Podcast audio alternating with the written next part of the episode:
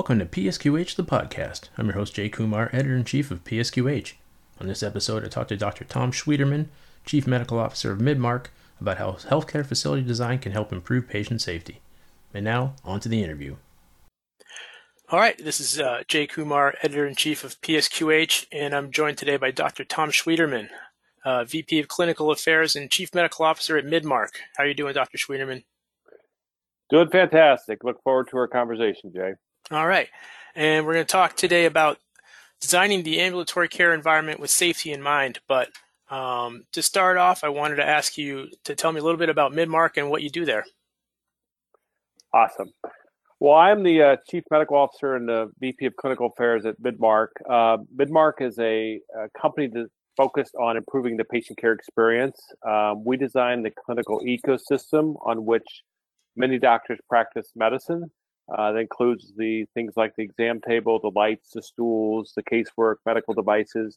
And our claim to fame is we bring it all together into a kind of a coordinated workflow, a coordinated disease care model with a focus on the many uh, critical elements, which include patient safety, good clinical outcomes, uh, excellent uh, value creation. So, uh, so Midmark really is focused on enabling clinical care, and and we do have other divisions in dental and animal health as well, but uh, medical is our largest and uh, our longest standing uh, business unit. And what goes into your approach, uh, you know, when you're looking at the design of a, of a clinical environment? Well, the first and foremost is we understand that this is a very important part of the care chain that relationship between a doctor and their patient is something that's of, of high critical nature. So when we design our ecosystems, we want to make sure that there is nothing coming between the patient and the doctor to get that rich and full patient experience. That includes things like barriers to make sure that, you know, when the doctor and the patient need to uh, interact in a physical exam, that uh, the equipment is serving that purpose perfectly, if there is a clinical uh, need to check a physiologic metric like blood pressure, that we have the right devices in the room, that the data that comes from those devices goes to the electronic health records seamlessly. And then we look at the entire workflow to make sure that when all those uh, care team members exchange with that patient, that it's done in a very coordinated, seamless, cost-effective way. And over the course of our many decades in, in ambulatory care, we've become pretty proficient at understanding what some of the best practices are. If you you you have equipment from coast to coast, uh, you you tend to pick up some really good ideas from you know health systems from one part of the country, and we try to you know democratize some of that information for for others. So it's and one of the key roles I have, you know, in addition to doing innovation and strategic planning, is to also look at the quality measures to make sure that safety issues are all managed appropriately. There's no potential hazards in that room. And there's a whole lot that goes into that that are both required, but also you know part of an excellence-driven company like Midmark. Great. And can you tell me how uh, how does the approach differ between designing for ambulatory care versus acute care or a hospital? Great, great question. Um, you know, at the end of the day, you know, medicine's a lot about influencing patients to make better decisions and giving them the right, you know, therapeutics or tools to make those those good decisions. In the acute care setting, it's a it's a fairly intensive, you know, recovery scenario where there's some typically critical incident that happened, either an illness or a surgery or something causing uh, an abrupt, high attention, high acuity care model in the ambulatory side it's it's more about relationships. It's more about you know finding that right acumen where you can have you know a very good exchange and allow that patient and doctor to kind of come up with a mutually derived care plan. So it isn't it's very clinical. Uh, it obviously has to be because we have to foster you know, good exam technique and good you know device integration but it's also very ergonomic and, and you know sort of relationship based so it's a very interesting place of medicine and it's changing so rapidly you know both because of covid and because of technology that uh, we're finding there's new ways to do those jobs at the point of care and um, you know you mentioned covid obviously you know everything sort of uh, is framed around COVID these days, but how has that impacted sort of what you do in terms of design? It's it's it's it's fundamentally changing uh, ambulatory care, in my opinion. Um, COVID did a couple things on the negative and several things on the positive. On the negative side, if there was one sector of healthcare that was severely economically impacted by the COVID pandemic, it was primary care. And as a primary care physician myself, it was somewhat ironic. You would think that that primary care physician would be, you know, the the, the exact soldier you needed in this war to, to to win it over the pandemic. But it but in the fee for service model, it it it fell apart because patients were afraid to see uh, their clinicians with fear of exposure. Uh, clinicians were you know scaling back on you know necessary office visits, and so we saw the primary care doctor's office really go through some very very uh, terrible times, and the the payroll protection uh, program from the federal government was instrumental in keeping many of, especially private physicians, afloat. On the positive side, COVID sort of like unearthed all of these things that needed to be corrected.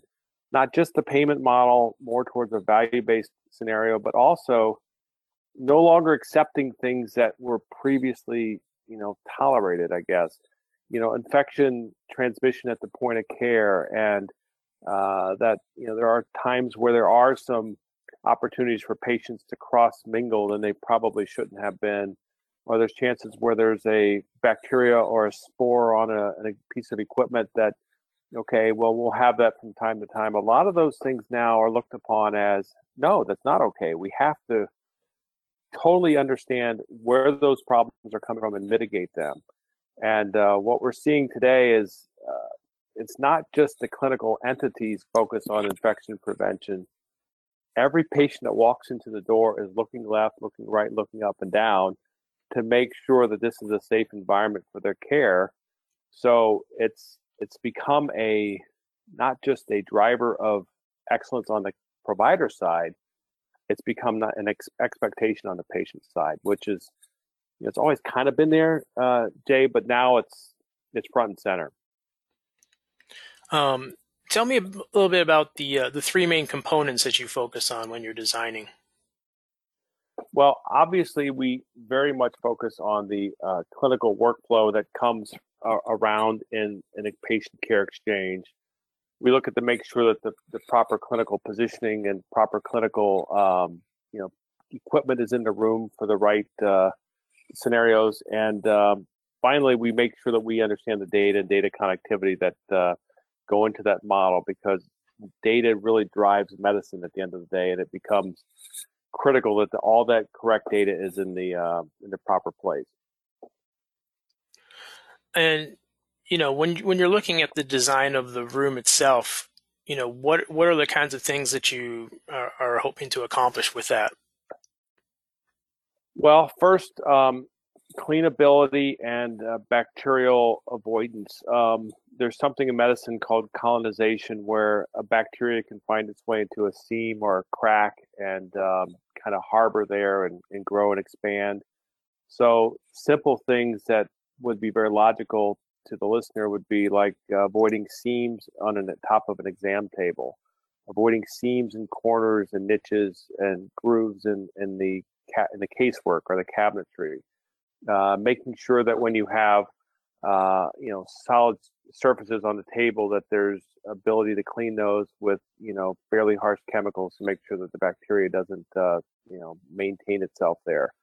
Um, that that is a really critical part of it.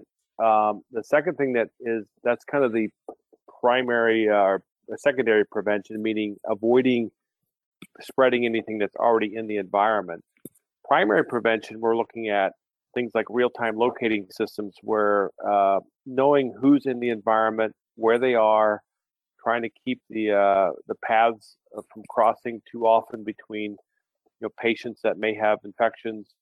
Um, so we're we're looking at the workflow to minimize uh, contact uh, or avoiding contact and contact tracing. That's that's another critical element. And, and finally, um, we're looking at how can we be more effective in making sure that that patient and doctor are having exactly the right information in that exam room the first time because total length of stay or the time it takes to care for a patient, obviously, if you minimize that time in the office, you're going to minimize the, the risk of exposure. So it, it, it really falls into those kind of tried and true known preventative measures to, to keep people healthy and well at, a, at the point of care. And how does sort of the way you approach things now differ from the sort of traditional way uh, these facilities were designed? Well, as I said, uh, the traditional way was um, in the past. It wasn't that our customers weren't listening to us when we were talking about the importance of contact tracing and avoiding exposures and surface contamination. It wasn't that they weren't listening, but now it has become a, a, a little bit of a mandate for care, and it's become uh, an economic requirement for them as as these care models shift towards more what are called never events uh, from the from the uh, CMS and payer groups. A never event is something that should have and could have been avoided, like wrong site surgery is an example of a never event, or an infection that that was caused by the environment is a never event. So what we're seeing is our customers are now very attuned to those never events for their payment models because they just can't afford to have those non-paid situations uh, or those expense situations come about. But on the other side, as I said earlier, the, the patients themselves are, are demonstrating uh, the voting with their feet ability that if they don't feel safe in the environment in which you're being cared for, the people are actively um, you know, voicing that they would be willing to change providers because of it, and that is a very uh, critical issue for you know any health system to deal with. They don't want erosion of their population base. So we we look at it from a a much more as an economic value proposition that this is a must-have um, area that you need to pay close attention to. Um, how has the role of ambulatory care changed over the years? I mean, it, it seems like you know, it, once upon a time it was probably more of an afterthought, but it seems like it's a huge part now of of the system, the continuum uh, of care for patients. It's it's fascinating. Um, it to be in fact, this is uh, probably one of the most fascinating things. I I'm a fourth generation family doc, so oh wow, you go you go back to my great grandfather, and I could look at his degree here in my office of, from 1893 to today. Uh, the face of ambulatory care has changed dramatically, and it's not it's never changed as fast as it's changing right now. You know, several things are are being influenced, and we just had a meeting about this today. You know, the the rate of telehealth now has has gone from zero pre-COVID up to 80% at the peak of the pandemic, and now it's le- leveling off at 19%. And we think that that leveling off is going to maintain itself. So this virtual connection, similar to what we're having a communication here, doctors and patients are going to be communicating over this medium uh, in a very uh, routine fashion. And we think it's going to be in that 15, 20% range and, and slowly grow thereafter. But what else is happening is that doesn't mean that the physician's office is going to be less critical. We see that, that systems are now talking about moving uh, more complex care to the ambulatory environment. Uh, procedures that normally were done at the same day surgical site are increasingly being viewed as going to the ambulatory site. We're seeing uh, disease care models uh, become more strict so that uh, primary care physicians are going to be asked to do more complex disease care because of the gray tsunami that's hitting us. And, and finally, we're seeing that this the ambulatory care environment is going to have this omni-channel requirement where you're going to have to be able to manage the care continuum, as you pointed out, all the way from the home through the retail channel to the ambulatory environment to the subacute hospital to the acute hospital to long-term care. We're now part of a we're a single link on a long chain. And so being able to sort of manage that environment really centers at that primary care and that that physician's office. So um, so it's it's changing quickly. I, i'm one to believe that this environment is going to become you know more and more critical as time goes on. And keeping it safe, clean, effective, workflow enabled is, is the name of the game if you're going to have a, a profitable healthcare system. Um, you mentioned that you know you're seeing sort of eventually a shift of you know procedure more procedures being done um, you know on the ambulatory side. How does that change how you would design a facility? Great question. Um, if you think about it there's several areas of the, of the office that aren't particularly um, I wouldn't say useful, but they aren't particularly uh, clinically useful. The waiting room's a good example of that. In the past, there was a chart room. There's areas of the clinic that just aren't revenue generating or revenue optimizing, I guess would be a better way to put it. So I see the clinical space becoming uh, more capable, each exam room being capable of, of larger and more broad use cases. Um, many offices now, your typical doctor have three exam rooms, and there'll be a procedure room shared by you know, two or three doctors. I think we're going to start seeing more flexibility in each of those exam rooms so that if you have a minor procedure, you can adapt that environment to be more uh, capable of handling that, you know, minor procedure. If it's a, a mole removal or a, a gynecological procedure, I think those rooms are going to need to have the capacity to upscale and downscale based on that. We're going to see uh, more telemedicine and virtual channel enablement in these rooms because we're hearing from doctors that they don't want to do that at home on their computer. They want to do it in the office often with their exam settings. So um, I think we're going to see that clinic space become more um, flexible and dynamic in its, its capabilities. With that, I think we're going to see more sophisticated equipment and more uh, product needs in that environment to support this higher complexity of care. And I think you know to the, to the focus of this talk on infection prevention, that opens a a new dynamic where all those elements of how to keep this clean and safe uh, between patients is really really going to be important. Whether that's antimicrobial surface protection, whether that's uh, you know more durable surfaces, whether that's you know equipment that can be moved out of the way so it can be cleaned there's just a lot of uh, a lot of innovation that could be had there. Uh, and you mentioned waiting rooms. Do you see waiting rooms ever going away? Uh, you know, during the pandemic, obviously we've seen uh, you know folks being told to wait, you know, either in their cars or you know to be you know they'll be summoned when they're actually supposed to to go in. Um, is that something that we should kind of follow through on and continue to you know prevent uh, infection from spreading. Uh, you know, when uh, I can remember taking my daughter to the emergency room and sitting there for three hours, you know, with tons of people around, you know, coughing exactly and, sneezing. And you're looking left, right at every yeah. turn. Yeah, I, I, uh, yeah, I practiced for ten years, and they're always, typically once a day or every other day, uh, a patient that would refuse to sit in the waiting room, and uh, I think they were prescient. I, I think uh, they they understood that this is not exactly a healthy situation to have you know people who are inherently coming to the doctor for a health reason, probably sick or probably infirmed, to be around other people at a, at a, a rate. So I I do feel the the waiting room is being examined as a uh, do we really need this uh, room or not? And so just in time you know operations and factory settings have become you know the, the norm. I think we're going to start seeing more just in time operational efficiencies to you know avoid that four hour wait. Uh, there's a two hour wait that we've heard nightmares of patients waiting in a doctor's office. So i i think you know it's all about balancing the workflow needs of that doctor making sure the right tools are in his hands or her hands to, to do the care that needed.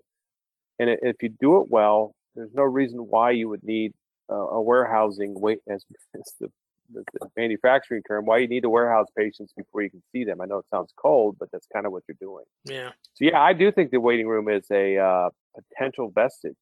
Let me give you a stat that i think will will put this a little bit in perspective that i find fascinating um, in 2019 in december the number of flu positive flu cases were 50,526 cases, according to the CDC.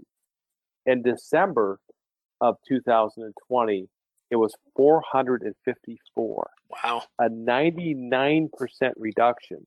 And so, what, what I'm bringing this up for is there's a whole lot of things that we're learning from COVID that nobody anticipated to learn. And one of them is masking and social distancing work Yeah. And we're starting to see now that all of these conditions that sort of flourished and we accepted it are starting to now become, you know, like, wait a minute here. Maybe we have an opportunity with some more, you know, optimized, you know, simple things like masking and social distancing, we could perhaps minimize it. So when we're talking about waiting rooms, you start saying, you know, why would I put all of these at-risk people together in the same room? We would never do that.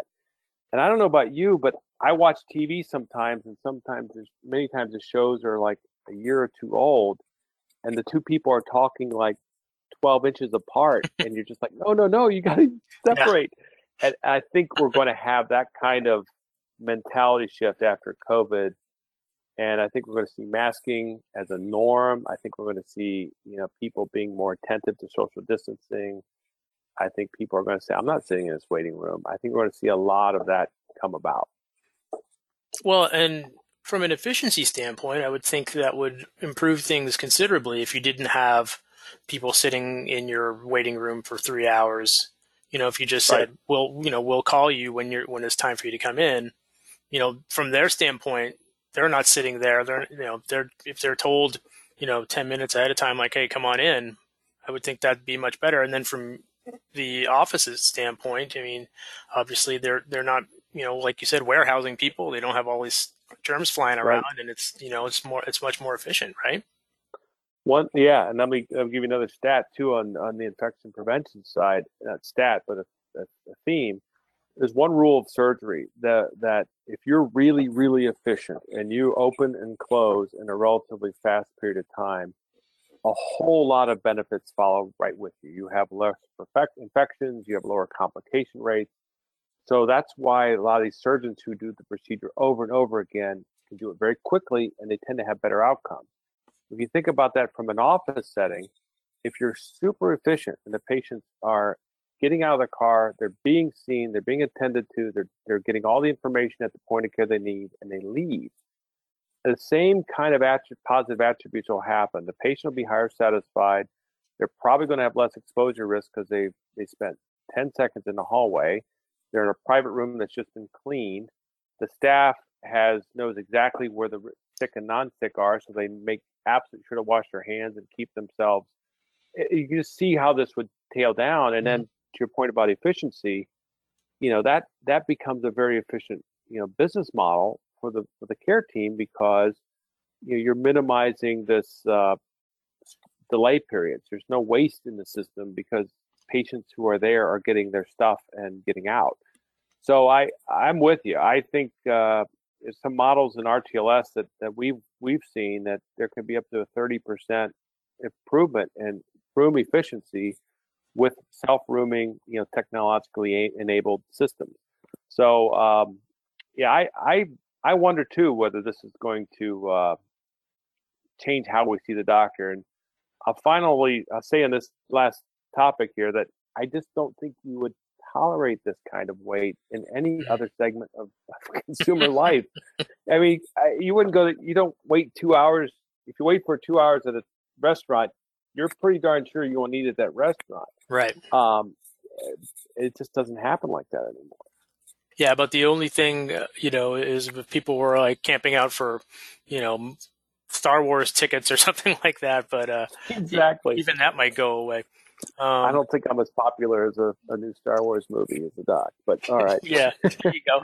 Um, I want to ask you, you know, obviously we're still in the midst of, you know, this COVID 19 pandemic, but, you know, from all the lessons that we've just discussed and, and everything going on, how prepared are we for the next pandemic that, you know, whenever it may come? You know what? Um, it's interesting. If you were to, to log on to the CDC, they will they have a list of the current you know viral and bacterial threats, and there are several up there that are you know eye openers. Um, I I agree with you. I think the the pandemic that we have we're hopefully seeing the end of now or the diminishing of is, a one time getting caught with your pants down of the, the global economy on something that was somewhat predictable. I mean, you've heard a lot of these experts saying this was going to happen.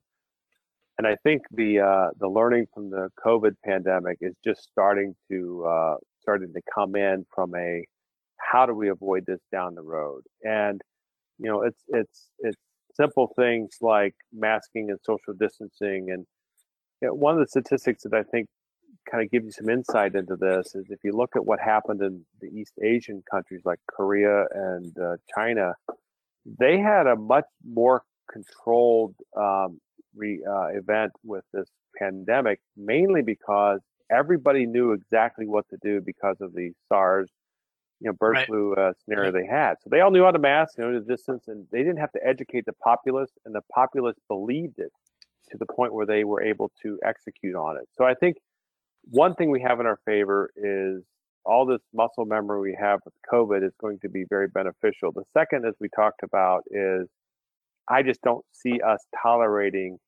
known risks anymore. Like, uh, you know, almost 80% of all doctors' offices have a Clostridium difficile, a, a gastrointestinal mm-hmm. you know, mm-hmm. diarrhea bug yep. sitting in it. 80%.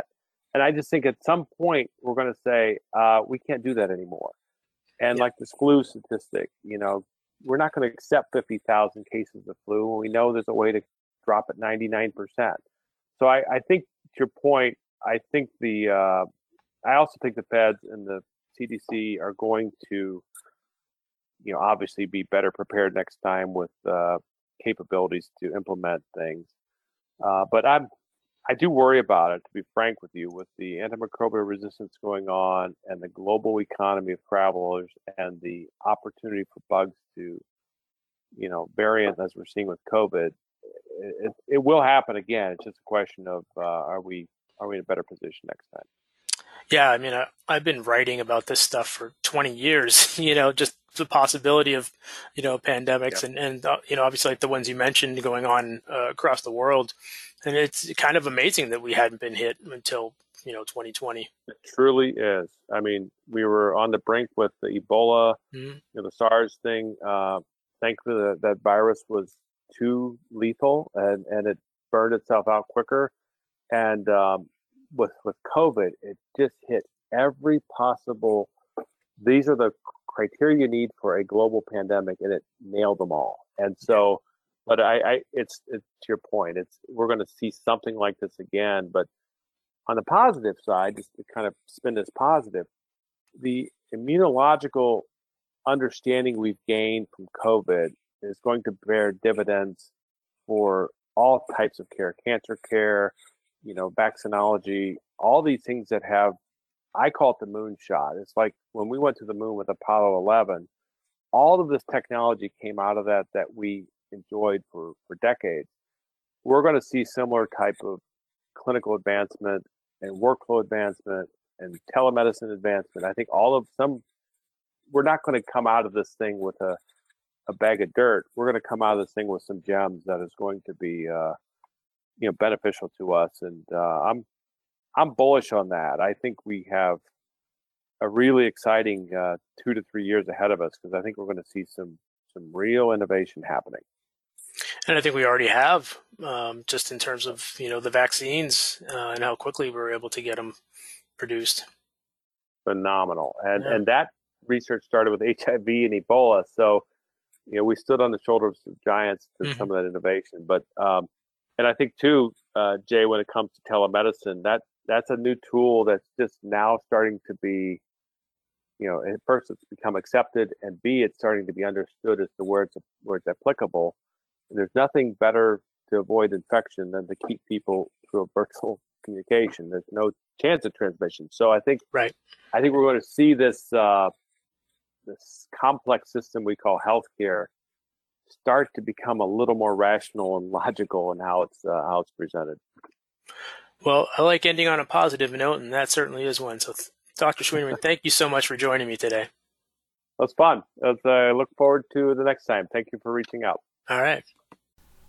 That wraps up episode 26 of PSQH the podcast. Thanks for listening, and I hope you join me next time.